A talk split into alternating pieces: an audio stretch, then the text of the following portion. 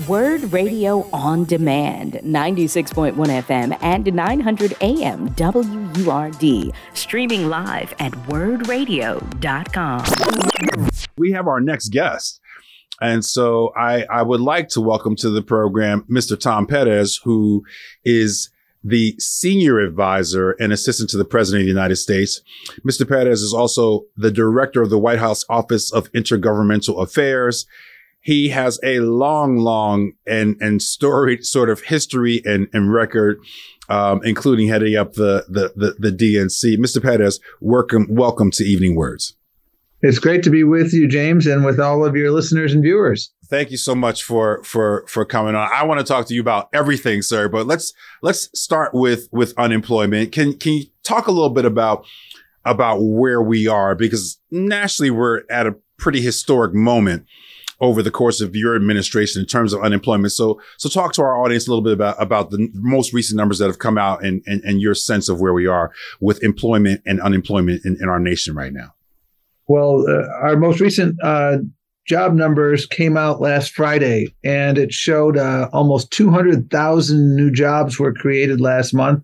And if you look at the entirety of the Biden administration, you're talking about over 14 million jobs created under President Biden. Our unemployment rate is 3.7% nationally. Mm-hmm. It's 3.4% in Pennsylvania. How about and that?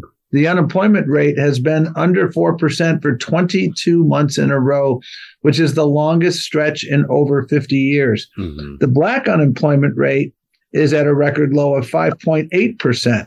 percent mm hmm Now, I, I want to get that down so it's to 3.6%. But we've also, you know, when when uh, Joe Biden and Kamala Harris took over in January of 21, the black unemployment rate was 9.2%. Wow. So the gap between white and black unemployment is currently at a record low. There is still a gap, but we have been reducing that gap and we want to eliminate it. And we've also been making, thanks to President Biden and Vice President Harris's leadership, been making um, remarkable investments in small businesses. Mm-hmm. Uh, the, the, president set a goal of increasing the amount of um, contracting dollars that go to small disadvantaged businesses by 50% by uh, the end of his administration, his first term of his administration. Mm-hmm. And uh, $70 billion in federal contracts were awarded to small and disadvantaged businesses in 2022. And, and uh, black businesses have been um, major beneficiaries because the entrepreneurial spirit in the black community is enormous. Mm-hmm. And we want to um, reward that and we want to continue to nurture that. And, and that's, I think, one reason why uh, black net worth is up 60% since the pandemic. Now, I don't want people to think that I'm pie in the sky and I think that everything's great and we should spike the football. There's no spike in the football going on here because we still have too many people that are making choices between their uh, medicines and their food and their rent, and mm-hmm. that should never happen in the United States of America. Mr. Perez, so so let's yeah. before we move on, the the yeah. just so in that those same numbers that came out last week, there there's a slight uptick in unemployment among Asian workers and a slight uptick amongst black men in unemployment, um, even though that overall rate is down, right? And obviously, I'm 52 years old. This is a, these are the lowest employment numbers I've seen in my whole life, right? So just I right. want to make clear how dramatic it is. But are, are, is there any way that you might be able to account for that uptick amongst Asian workers and or for black men, not necessarily black men and women, but right. black men, a slight up, up uptick in, well, in, in November? Yeah. Um, sometimes the um, employment goes up a little bit, first of all, the, the, the main thing to understand is you know one month doesn't make a trend. Correct. You know the unemployment rate is uh, three point seven percent, and that's great. The, the the figure that is more, I think, probative is that for 22 months in a row, we've been under four percent. Right. Um, and that's what is that's that's called a trend. and right. uh, uh, you know whether it ticks up one month to five point nine percent or whatever it would be for black men. The reality is, and the most important thing to do is is to look at where have black men been now versus say six months ago mm-hmm. and a year ago?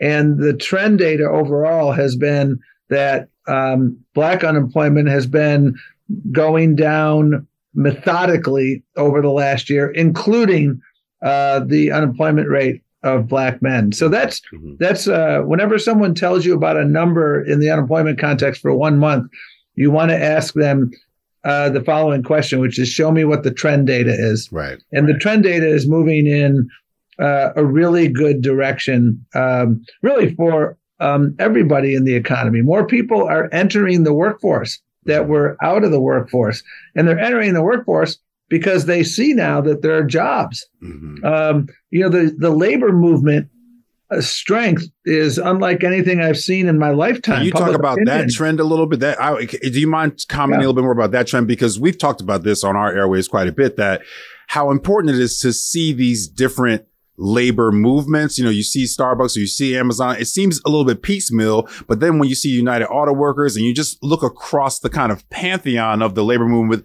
in the 21st century, is it wrong to say that that labor is trending into a more robust version of itself in this under this administration?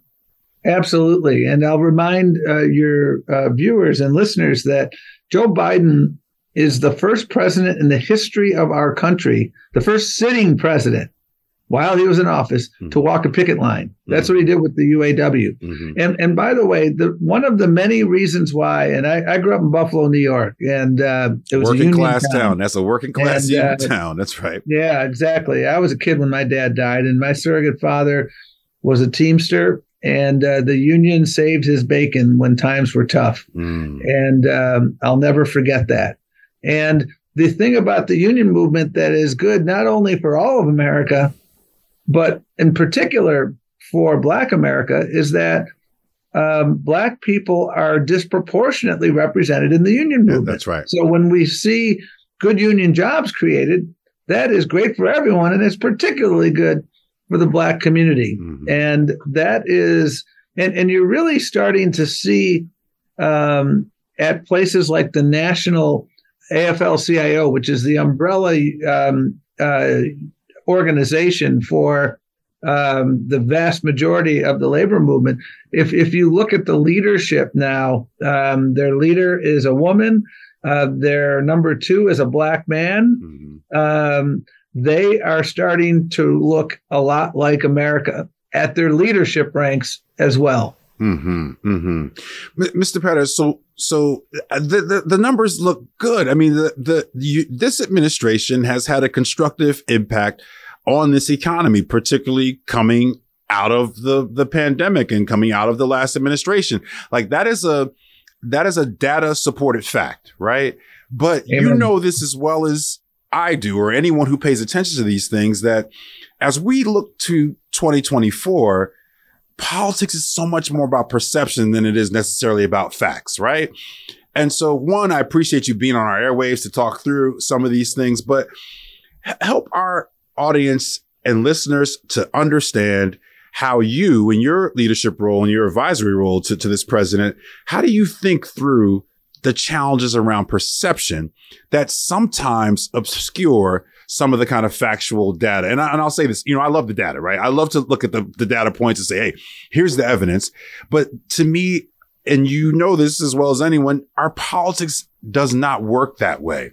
And so, so talk a little bit about, as an advisor in this administration, mm-hmm. what kind of strategic approaches can you share with our audience that, that addresses people's perception of of where we are and progress we've made or not made, as opposed to you know again, I'm a data guy too, but in my estimation, that's not the way that politics work. How how, how do we right. how do we close the perception gap around this? Well, I mean, there's there's there's two. Um, uh, there's two. There's a minimum of two dimensions to your very important and very good question, James.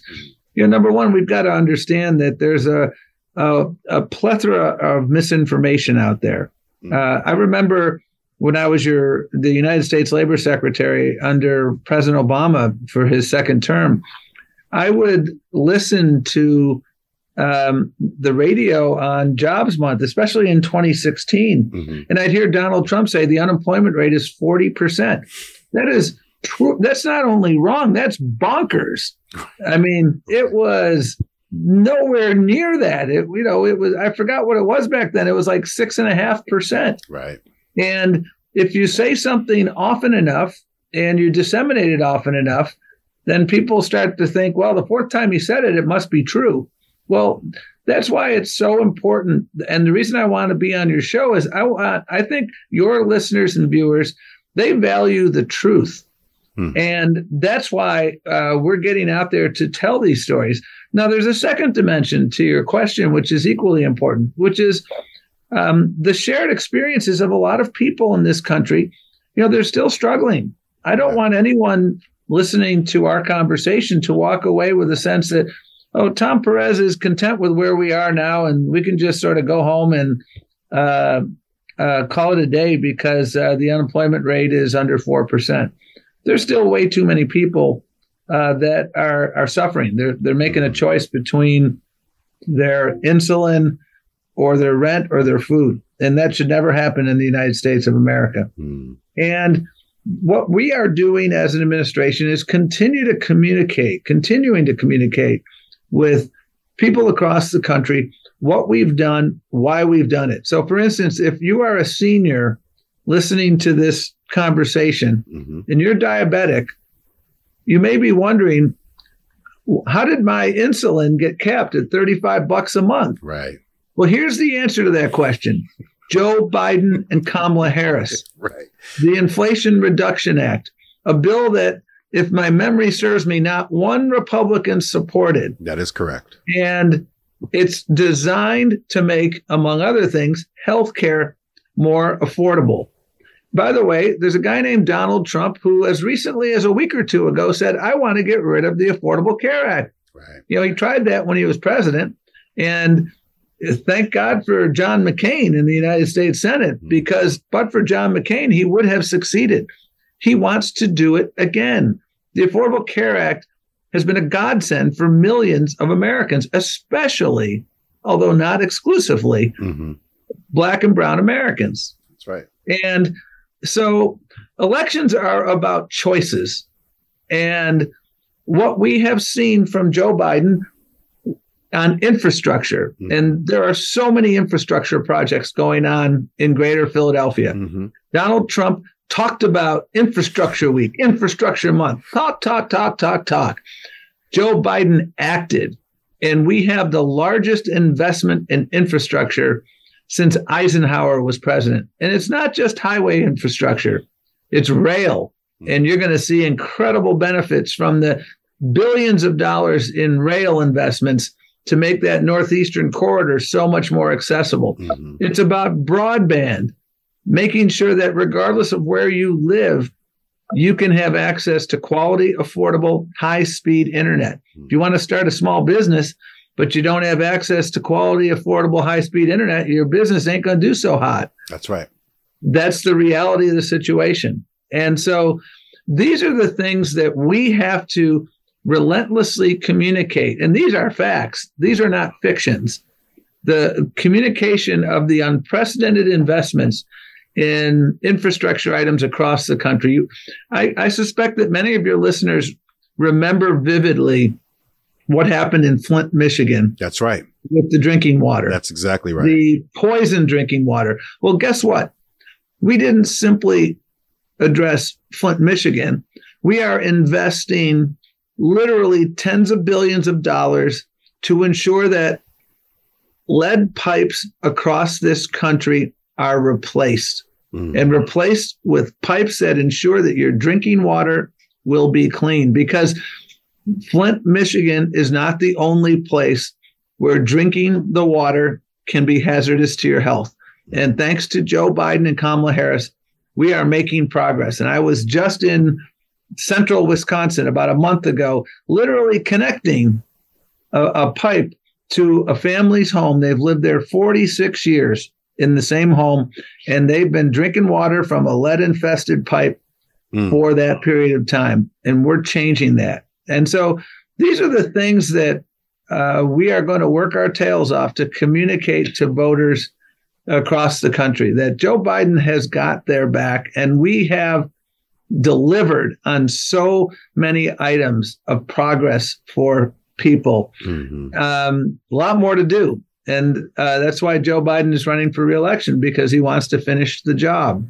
Mm-hmm. Mr. Perez, uh, President Biden was in Philadelphia today, right?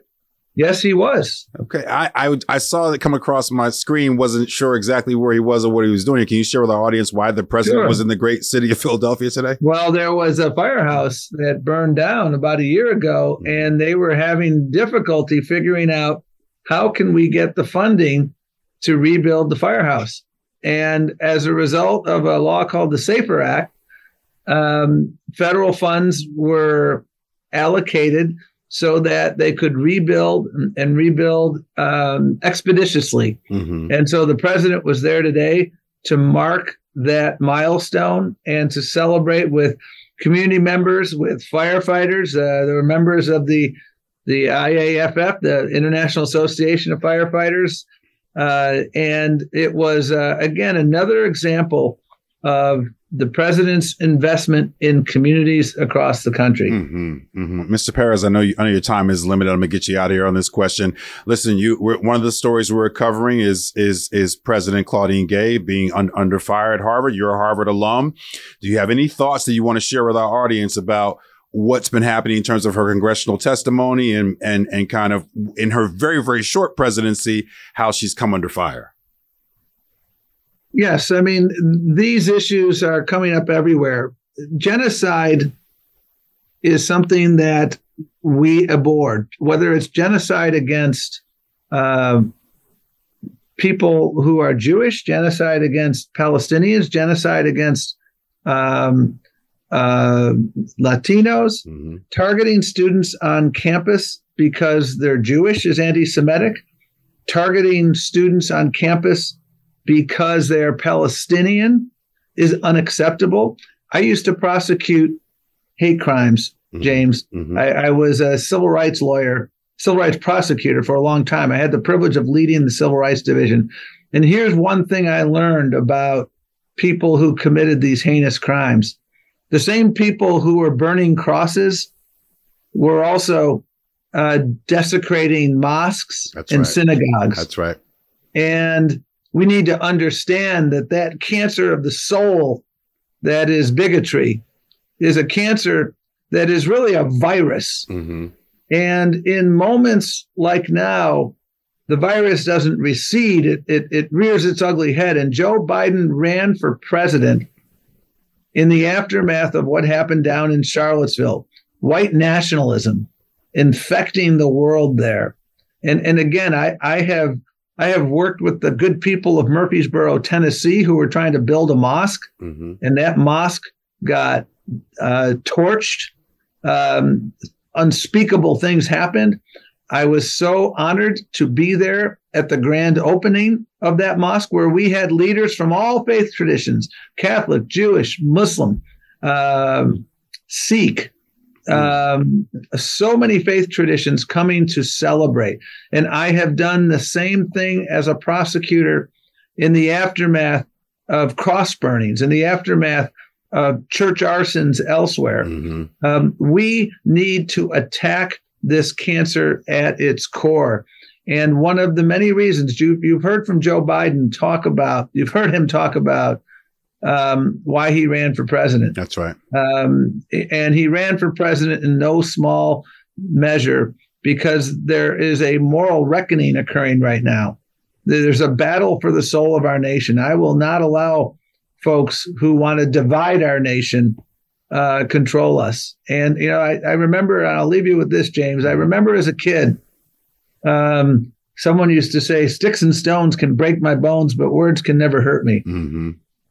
I don't agree with that anymore. Mm. I got to be honest with you mm. because I have seen you you have seen if you look at incidents of anti-Semitic acts starting in 2016 there was a dramatic spike.